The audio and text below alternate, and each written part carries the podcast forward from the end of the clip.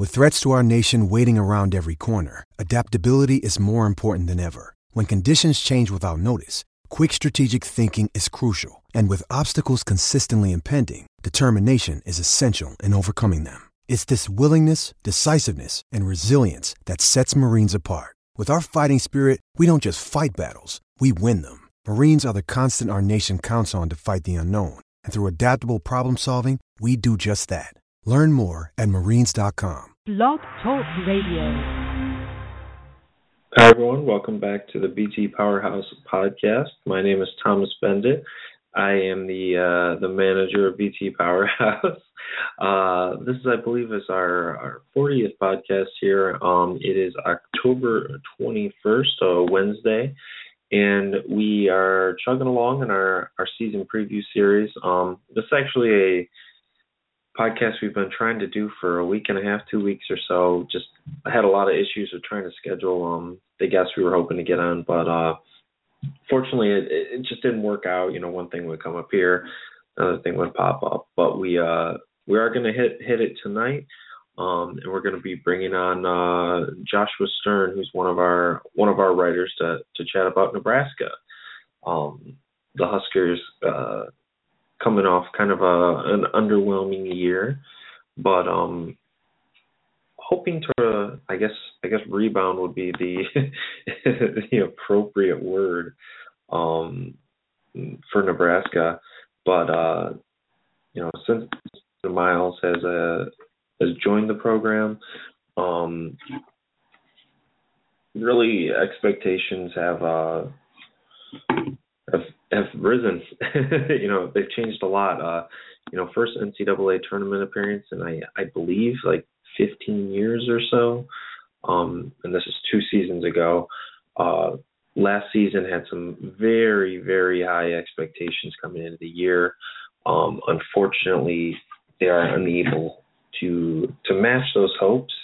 End up finishing uh, 13 and 18 not not exactly a uh, an outstanding record. Um, failed to make the NIT, failed to make the NCAA tournament, and you know we're talking about a team that was in serious discussion to not only make the NCAA tournament, but you know maybe be a dark horse to to win the Big Ten. Uh, you know, I, I don't think anybody thought they were going to beat Wisconsin last year, but you know, at least be in that conversation. You know, maybe a couple upsets can be right there, game behind or so.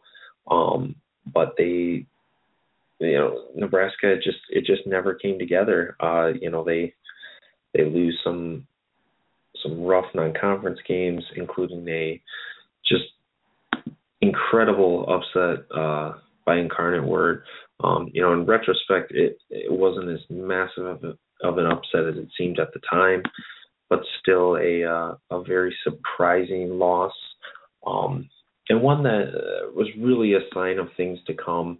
Um, yeah, they they also you know they also lose to Hawaii. They they drop a lot of what I would call winnable games in Big Ten play. Um, and and one of the incredible things about about Nebraska last year is uh um they they didn't win a a single conference road game, which is uh you know, they didn't exactly dominate at home either. I mean, again, we're we're talking about a team that went 5 and 13 in Big 10 play, but uh really really crazy to think about that uh you know, 18 games in, you know, they play uh uh, Penn State on the road. Um, you know, they play Illinois on the road. They they get some. You know, they play Michigan on the road, Minnesota on the road. Uh, these teams that you know do have some skills. Uh, you know, maybe the advanced stats indicate they're a little better than than what we think, but um, you know, Nebraska can't beat them in those road games. Um, and that that was the that was the real killer, along with again, you know, the upsets uh, during that conference play, highlighted by that incarnate word uh, loss at home as well. Um, you know, a, really disappointing loss that that really added up over time.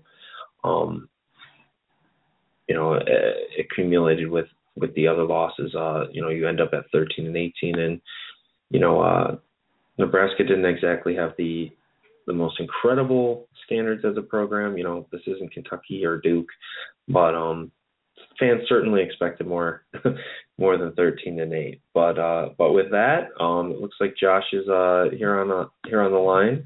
Uh Josh how's everything going? Busy with midterms but uh but everything is pretty good. How about you? How you doing?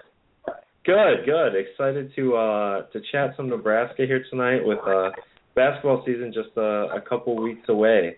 Um so let's uh let, let's jump right into it. Um what are your uh, what are your general thoughts about this Nebraska team coming into this year? Um, well, I think what you said before was true. 13 and 18 for a team that made the NCAA tournament the year before is really disappointing. Um, clearly, uh, Tim Miles isn't going in the right direction, but uh, but overall, it's really tough uh, when a team is gaining momentum and then has such a disappointing year.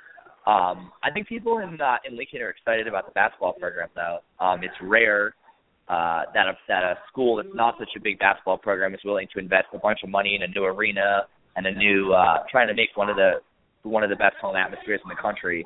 Um, so I think it's rare. I think it's surprising, but I think it's great that uh, that Nebraska at least is trying to make those strides to become one of the best teams in the Big Ten.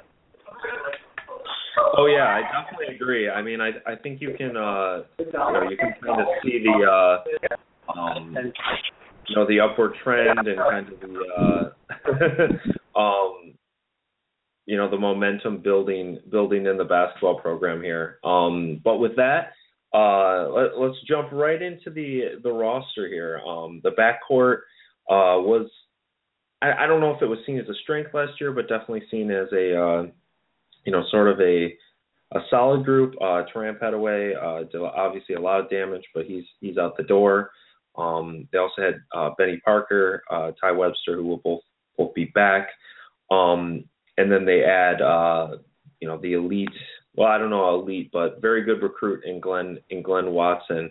Um, Josh, what do you see out of the backcourt here for Nebraska this year? Sure. Um, well, I think you you pretty much hit the main guys. Uh, I mean, Webster's a year older. I think the biggest thing with him so far is he came in as a really highly touted recruit. I mean, he's played for the New Zealand basketball team, and I think a lot of Nebraska fans thought that maybe he would be able to make the leap, but he still hasn't quite had that effect yet. Um, and then Benny Parker, he's a guy that's been around the program for three years now, um, and he's a senior. So I think fans are hoping that Parker can kind of be a, a nice little spark, uh, whether whether he starts or off the bench, just someone that brings uh, quickness and uh, and toughness to the floor. Uh, but the main guy right now, I think, uh, has got to be Shavon Shields. Uh, I don't really know whether you list him as as guard or a forward, but you know, with Petteway gone, with uh, with Walter Pitchford gone, you've got to think that uh, that Shields becomes the first banana and pretty much just has to take over. I read reports that Miles thinks that Shields is is ready to make that leap. Um, Miles says that you know by the end of the season that Shields deserves to be in the NBA. Um, so we'll see what Nebraska gets out of him, but I think a lot of their season is contingent on his play. Yeah, I, I definitely agree. I, I think personally, I'd probably more from more into the wing slash front courtish. Um, but I definitely agree. I and uh, and I'm speaking about Shields here. Um, but uh, but yeah, I, I think the backcourt, you know, it's going to be uh, it, it'll be interesting. I do think it it might be the the deepest part of the lineup. Uh, I'm not totally yeah, sure. You know, depending on how obviously some of the newcomers go, but um, you know, at, at point guard, I kind of expect uh, Glynn Watson, uh, the incoming freshman, to take over there. Uh, really, uh, you know, natural feel for the game. He can he can change the pace. Uh, I, I don't want to compare him to D'Angelo Russell because I know that's a very lofty comparison. But in terms of, uh, you know, Russell had this great ability to just kind of do that instant stop thing which uh, I'm sure you know people know what I hopefully people know what I'm talking about, but you know where mm-hmm. he would kind of you know be going full speed and then stop, hit a guy who's wide open and easy bucket for Ohio State. I think Watson has a little bit of that. Uh, you know, I wouldn't I wouldn't say he's on Russell's level with that, but I think he has that raw feel for the game. I think he's gonna add a lot to Nebraska's passing and uh um, just diversity on the offense. Um, the other the other guy who I, I, I think is going to take a huge role, um, you know, and and obviously these wing, you know, shooting guard, power forward is going to kind of be flexible this year. with Nebraska's wing group. But uh, I think Andrew White, uh, he's the Kansas transfer. Yeah. Um, he sat he sat out last year, and um, allegedly, you know, we'll have to see, obviously, but uh, you know, is supposed to be a really touted three point shooter. Um, an area that Nebraska, I, I think even Tim Miles said it was a disaster uh, last year. Um, I think they finished like 340th in three point percentage, which is just crazy, you know, for a Big Ten school. Um, but White White should help there. I I think he's going to get into the starting lineup. Um, behind them, yeah, I you know I think uh, Parker uh, and Webster will be the main guys there, and just kind of we'll see. You know, I agree. I, I think Webster has some talent. It's just about uh just about tapping into it. Um, I think it'll be a, an interesting group, but I, I think for me personally, I think it's going to ride on Watson um, and White. Um, but moving moving past uh, the backcourt um, into sort of the wing here, um, you know, we you talked a little bit about uh, about Shields, um, a couple other options uh, in here. Um, Ed Morrow, the incoming freshman, uh, Jack McVeigh, the incoming freshman, um, a few guys to kind of rotate through there. Uh, how do you see the wing group sorting out? So yeah, I mean, I think I think the interesting thing about Shields that we've both talked about so far is because he's going to be such an integral part to the team. He's not just going to be a guard, and he's not just going to be a wing that you know you could see you could see Shields for 36 or 37 minutes mm-hmm. a game and kind of being interchangeable with those positions. Um, like you said, I'm really interested in Jack McVeigh, the uh, the freshman from Australia. I know that Coach Miles has been super high on him. Uh, he's a six eight wing, and I know he brings a lot of different vo- versatility uh, to a Nebraska team that's pretty pretty limited in the front court. Um, I don't really know what else to expect out of guys like uh, like Jake Hammond and Nick Fuller. I mean, they only uh, uh, Fuller played 16 games last year, and Hammond played 11, so you can't really say you know you can't say much from them. Um, and then I guess Ed Morrow, uh, he played at a big time high school at Simeon, but you know again he's a freshman, he's playing in the Big 10 Mm-hmm. so what do you, what to expect out of him? Um, I think this is probably the area where Nebraska's going to struggle. Um, I really don't know who else is proven besides for Shields, and if you're including him in the wing category. So I think in terms of that, it can be a really tough year for the Huskers. Yeah, I, I think this is a group that's going to be, uh, you know, you know, as you said, I'm definitely in agreement. I think Shields is going to be kind of the the fix it all type of guy this year. Yeah, um, you know, I. I I don't think he's a, a perfect guy, you know, perfect player, but I think it's going to be kind of one of those where, you know, if if Nebraska can't find an answer at power forward, they're going to play Shields there. They can't find Sure. an answer at small forward, going to play Shields. Shooting guard, they're going to play Shields there. Um, and you know, obviously he's limited; he can't play all three positions at once. But um, I I do think it's going to be about you know which of the freshmen in this area emerge. Um, you know, Yep. Morrow, a lot of raw talent, but uh, you know, again, as you said, you know, fre- freshman caveat. You know, we've never seen these guys in a college game. Um, you know, is he going to be able to play early? Uh, Michael Jacobson as well, uh, incoming freshman. Um, you know, the, these three, I, I I think all three of them are pretty talented, but it's just, you know, it, it's one thing if you're if you're Kentucky and you're bringing in a five star, you know, mega recruit, but it's another if you're bringing in a three to four star type guy. You know, it's sometimes they're hits, sometimes they're misses as fre- as freshmen. Um, but yeah, I, I I think this is going to be a group where, um, you know, if Morrow can come in and play early, I think this group could be pretty good. Um, if he can't, uh, and and they can't find another one of those freshmen who can be, you know, solid.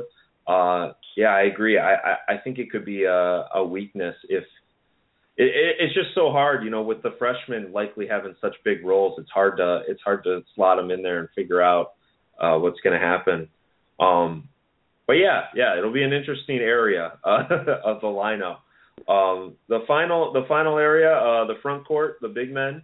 Um, Jacob Hammond's back. Uh, Walter Pitchford is gone. Um, what do you see out of the front court?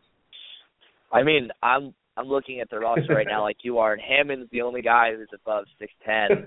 Um, I mean, I think I think like you said, you know, you play, you might have to play Shield at four, but I don't really know size wise who else they have.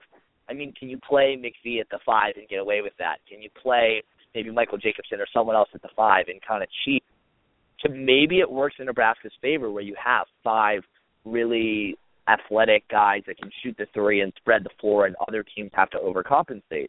Or it's one of those things where a team like Purdue, where you have somebody like Caleb Swanigan and a combination of either uh, Isaac Haas or AJ Hammons, and you're kind of just screwed, where you have two mammoth, true big men, and there's just nothing that you can do about it when you're really playing a wing at the four and potentially a wing at the five.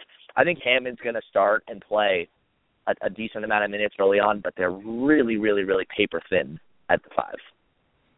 Oh yeah, I I am in complete agreement. Um, you know, I, I've been working on my preview on Nebraska the last couple of days, and this, you know, there there are some weak front courts in the Big Ten, but unless Hammond pops out and is suddenly a star, which you know could happen. Yeah. Uh, you know, we haven't seen a ton of him, so you know maybe he does. But uh, I mean, it's pretty much him, and uh, you know they're going to have to slide a guy over who's not really a, a true positional fit. Um, you know, and I, and I, sh- I should add, you know, just as a, uh, I guess a precautionary note uh, to our discussion is that you know they they did play some guys that last there uh, last year there that weren't huge. You know, Leslie Smith was only six eight. Uh, you know, Abraham only six nine. So it is possible. Neither of those guys were the starter, but you know, it is possible. Just as a side note, but um, but yeah, I mean, the the big thing that concerns me is you know you're talking about likely the backups are probably going to be Morrow and Jacobson. I mean, I, I'm not sure who else is going to go. Yeah. And uh, that that's the first red flag, and the second one for me is um, Hammond. Uh, in terms of fouling, it was an issue last year. I know he didn't play a ton, and you know obviously he's he's probably entering in in some unusual circumstances, but you know, a note that I did want to bring up is that per 100 possessions last year, Hammond was second on the team in personal fouls, which yeah, I'm looking here. Had, he had six yeah. fouls in 36 minutes, which is not a good statistic. Yeah, yeah, and again, we're talking 36 minutes, so we're not talking a lot of game right. time here. And no, again, you know, maybe maybe it's mop up duty, you know, whatever. But but still, that if that's your only guy, that is a huge concern. So yeah, he yeah, uh, absolutely. Mm-hmm. And and on top of that too, if if he's pl- having to play safe and he can't take some you know shots at blocking the ball or or things like that, you know opponents are going to attack him because they know as soon as he gets into foul trouble, Nebraska has no legitimate backup, or it yeah. appears they don't have a legitimate backup. So, um, yeah, Husker fans, I guess uh, this is an area to to be worried about, to say the least. um, but yeah, yeah. I mean, maybe the guards and wings can kind of cancel it out, but um, it's probably going to be an issue all year. Um, and we'll definitely have to have to stay tuned on on how it works out. Um, moving on more towards a, a, a general sense here. Um, I think we've talked about just about them all, but um, this is one of the more talented recruiting classes that Nebraska has brought in in a while. Um, I, I think I want to say there are four incoming recruits, uh, five, five new recruits, um, and uh, three transfers. Although two of them, uh, in Anton Gill and uh, Malcolm Laws, cannot play this year. Only Andrew White can play. Um, Josh, do you want to take a couple seconds to talk about the recruits? I know we've talked about almost them all, or I believe almost them all. Um, about what Nebraska is adding on the recruiting trail this year. Sure. Um, I mean, like you said, we hit a lot of it but I mean, both Morrow and Watson are ESPN 100 guys. Uh, both were four-star recruits. So you know, you'd have to hope that at some point they can come in and play right away. Um, I think the nice thing for Watson, like we've been talking about, is that Watson doesn't have to come in and necessarily be a star because they have proven guys in the backcourt like Parker, like Webster, um, like Andrew White, even though he didn't play at Nebraska, he's at least been at, he was at Kansas for a year playing high major D1 basketball. So it's not going to be as much pressure on Watson. On uh, on Morrow though, I mean the kid is only six seven, came in at two fifteen. I'm not sure what he's listed at right now, but like you said, I mean Morrow could be the guy starting at the four, even potentially at the five as the season goes on if uh, if Jake Jacob Hammond doesn't work out. So I think in that regard, it's almost similar to what happened with some of Michigan's freshmen this past season, where you had guys like Aubrey Dawkins and Muhammad Ali Abdur-Rahkman who weren't necessarily ready to play, but injuries forced them into the lineup. And in a way, that could be good, even though this might not be the year where Nebraska makes a big splash or makes the tournament or has a great record. It could be really beneficial for the team going down one or two years from now.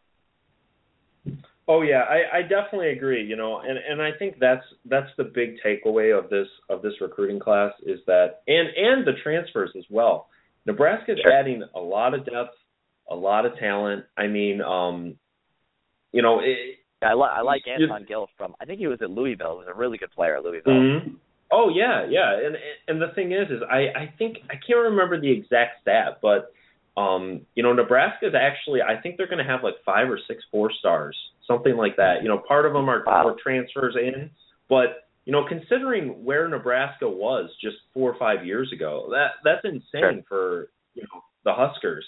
Uh, at least in terms of long-term projections. But yeah, you know, I think Watson is a guy who, you know, can be a solid four-year starter, end up, you know, on some all Big Ten teams, junior, senior year, that type of thing.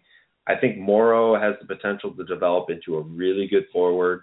Um, and, and and then you have you know a couple guys who who don't have the ratings that that some of the other uh, you know that Morrow and Watson have, and uh, Bakari Evelyn, uh, McVeigh, um, you know, and Jacobson. You know, those are three guys who theoretically are going to be solid backups, solid guys in your rotation, uh, developing. But the big issue, which I know I know we've talked about, is just that they're all freshmen this year, and Nebraska's going to have to lean on them to be good this year, which is a right. you know, a big concern. But but long term, yeah, I you know I I think these that could help them, you know, to get on the floor early, start developing, you know, see where they need to improve.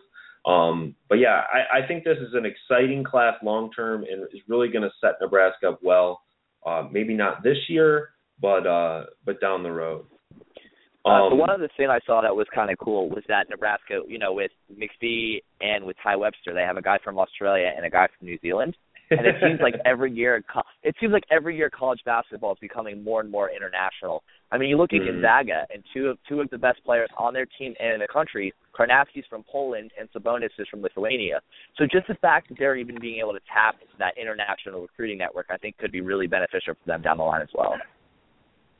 Yeah, yeah, I, I definitely uh definitely agree, and and that is an interesting trend. You know, it would be interesting to see you know percentage of college players uh, based on country per year because it, it definitely sure. seems to be getting more international. Um, but spinning off of that, uh, back towards I guess this year and the team, um, I did want to take uh, a minute or two to talk about Nebraska's schedule. Um, personally, I I think this is a very difficult schedule. Um, I, I know uh, some people are going to spin that as a good thing, you know, exciting games, some good home games, stuff like that. Uh, but personally, I think this is going to be a very difficult schedule. And if I was Nebraska's AD, I would not have scheduled this, given what Nebraska kind of seems like they're going to be like this year. Sure. Um, you know, some of the big non-conference games, you know, on the road at Villanova, um, Cincinnati at a neutral court, uh, potentially Tennessee or George Washington, uh, Miami at home, which you know some sites have as a top 25 team. Uh, they play Creighton on the road. Rhode Island at home, which looks like a tournament team. Um, what do you take of this schedule? Uh, do you agree it's with me that it's too tough? Um, and how do you see uh, Nebraska performing against it? I mean, I mean, look, you hit it. Um, you'll we'll know by the end of November, or if not after that Miami game, after the first day in December, whether this team has a shot to actually make some noise in the Big Ten, or whether this is going to be one of the bottom teams. I mean, going to Villanova is always a tough game. I mean, they could be top 10 or top 15 this year. Like you said, Cincinnati, and then either having to play Tennessee or George Washington. Um, you know, but there's opportunities. I mean, if they were to, to win that home game uh, against Miami, that would be a huge win. That game at Creighton, like you said, is is a really tough game too. But then there's you know a home game four days later against Rhode Island, and if Rhode Island is really good, and they're usually pretty good in the A10 every year, that could be a quality resume win. Um, and yeah, and they play a couple a couple teams against games against teams that they should beat. but I really think I think by the end of November, uh, we'll say whether this Nebraska team is legit or whether they found someone in the front court besides for Hammond that can actually play, or whether it could be one of those years that Shavon Shields is just gunning for numbers. But but I think it's a it's a really tough schedule. I agree. Yeah, yeah, and and that is a that is a good point. I guess to to sort of take the optimistic approach here for a couple seconds. I mean, uh, you know, Miami is at home, Rhode Island is at home, Cincinnati and the Tennessee or George Washington game. Those are both in New York. Uh, I think we all right. know generally Nebraska is a team that's got that travels well. Um, so you know maybe it'll be a, a semi-home environment. I, I'm not sure. Uh, you know, out in New York, who knows? But um, but you know, if, if they go one and one there, they beat Miami, they beat Rhode Island, and you know, Creighton Creighton's good, but I don't think they're a world beater type of team this year. So you know, no. who knows? You know, if things go right, maybe they get lucky there, pull off a win. Um, yeah, the only one that looks like a guaranteed loss is at Villanova. I I know yeah. you know anything can happen. You know, as uh, as Michigan fans know from last Saturday, anything can happen. Uh, speaking of the MSU horror fest, but uh, still still a little too soon for that. Oh yeah, yeah, I know. Uh, uh, me and Josh are both uh, Michigan uh, uh, fans, so uh, if you didn't watch the game, dramatic finish, Michigan shot itself in the foot. But side story. But yeah, in terms of this Villanova game, though, you know anything can happen. Um, but that just Villanova is look. I expect them to run away with that one pretty easily. Um, yeah, and then you know, you know, as I was talking about earlier in the podcast, Nebraska generally very good at home. Um, they do have some yeah. big opportunities in Big Ten play, you know, to pull off some upsets. So I think uh, it's there. You know, they have they have the schedule to, to make a run. Um, but for me personally, I, I do think it is a little too tough. I think they're going to drop a few of those non-conference games, and it's really gonna really gonna make it difficult to make a run late in the year. But um, but yeah, yeah. So that's the uh the the schedule there. Um, and and one of one of the questions I've I've liked to ask on these podcasts is sort of a uh, something unexpected uh, that you kind of see out of this team that you know the national media might not or fans in general. Um, you know what what's something that you expect to kind of surprise fans or the media um, about this Nebraska team? You know, some people talk about you know maybe pulling off an upset or you know a player emerging. Uh, what do you see that might surprise fans about Nebraska this year? Hmm. Um, I think the the reemergence or the emergence, whatever you want to call it, of Andrew White. I think you were talking about this before. I think he's a great shooter. There was a reason he was recruited to Kansas. The kid can really play, um, and I think having him and McVeigh and Shields, where there's a possibility where the three of them could be two, two, three, four in the lineup. Know whether Nebraska has enough depth to really compete in the Big Ten. But at least with with White and with McVeigh, you know that they'll be coming back next year. So at least looking for um, that their offensive spark and to pretty much say, look, we might not be able to play nine guys that are really really good, but at least our starters are going to be competitive. We're going to be able to be in a lot of close games. Um, so I'm looking to see Nebraska's offense because Tim Miles happens to be a really really good coach. Um, he took mm-hmm. not a lot of talent and turned them into a really good team a couple of years ago. I don't think that's the case this season, but look, maybe they get to 500 in the in the Big Ten. I, I think it's unlikely, but that would be that would be a really nice mark for this club. Yeah, yeah, I I think White is definitely a player who I don't know if he'll surprise the people that are uh, you know aware of him, but I, I think a lot of people don't even realize he's on the team. Um, and uh, I think when he shows up, a lot of people are going to be surprised, you know, to have a really good shooter, a guy who can who has a lot of length, who should be able to defend. Um, I don't think he'll uh, be as good as Petteway um, overall, but I think he, he can kind of fit into that role and at least uh, ease some of the losses uh, from Petteway. But um, my my kind of surprise this year for Nebraska, uh, I don't know if it'll be a surprise, so to speak, but um, I, I really like Glynn Watson as a player. I think he's going to be a guy who comes in. I don't think he's going to be a flashy, um, you know, mega scorer or you know, huge assist leader. But I think what he's going to do is diversify this Nebraska offense. Um, last year, I mean, it was it's pretty much Petteway Shields and another guy once in a while. you know, it really was yeah. a two dog two dog offense, and you know sometimes that's good. And you had and you um, had Pitchford in the corner mhm. shooting a bunch of threes that normally didn't go in.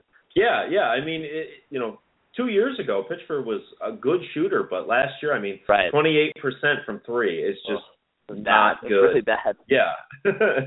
and um, you know, really overall, I mean, it, it was really Petteway Shields and insert guy for a couple plays, you know, here and there. Yep. Um and, and the thing is, I think with Watson there, a really nice point guard who can kind of change the pace, get it to other guys here and there. I think that's going to add a lot to this offense. And um, I don't think this is going to be an elite offensive team. I don't think it's going to be a even a great, maybe not even a good one.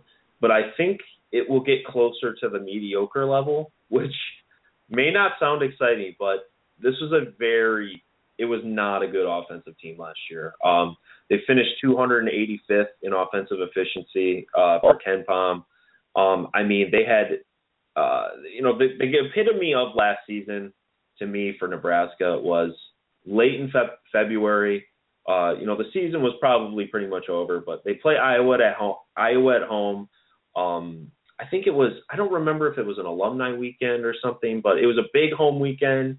Um, you know, the fans were excited, and they score 46 points and get blown out by about 30. And and the thing was, is just the offense couldn't keep up. Um, too much ball hogging, uh, not enough movement, and and I think, you know, long story short, I think that's going to change this year thanks to Glynn Watson. Um, and and if they can become an average offense and still keep their defensive numbers, it could be a pretty dangerous team. Um, at least that's what I think. But uh, um, but moving on to that, I guess to our uh, our most exciting part of the podcast, uh, predictions for the season uh, for Nebraska. You know, we've talked about the roster, about the schedule. Um, how do you see Nebraska performing next year? How do you see them in the Big Ten? Uh, do they make the postseason? Which tournament? Um, what do you expect out of Nebraska? Um, I don't have an overall record number. I think it'll Mm. probably overall hover somewhere around 500. Um, but I see more of a 7 and 11 or 8 and 10 season in the Big 10. Um, I think just right now there's there's not enough experience. There's too many questions in the front court. Um, and and like like we were saying, they're young. They're really really young. I think they're a year away from being better and potentially two years away from being really, really good. Um, but I I think yeah, I think seven eleven or eight ten and let's just say sixteen and fifteen or fifteen and sixteen overall. I mean, we were saying before their non conference schedule is pretty tough too. They have some definitely winnable games. Um, but I just don't think this is the year that Nebraska makes a postseason tournament. Mm-hmm. Yeah, I, I I'm kind of on a similar plane. I think I might be a little little more down on Nebraska than you, but um I have them 11th in the Big 10. I have them uh behind Northwestern, ahead of uh, Minnesota, Penn State and Rutgers. Um you know, I I like I like Shields a lot. I like Andrew White and I obviously, you know, I ranted about Glynn Watson for about 15 minutes there.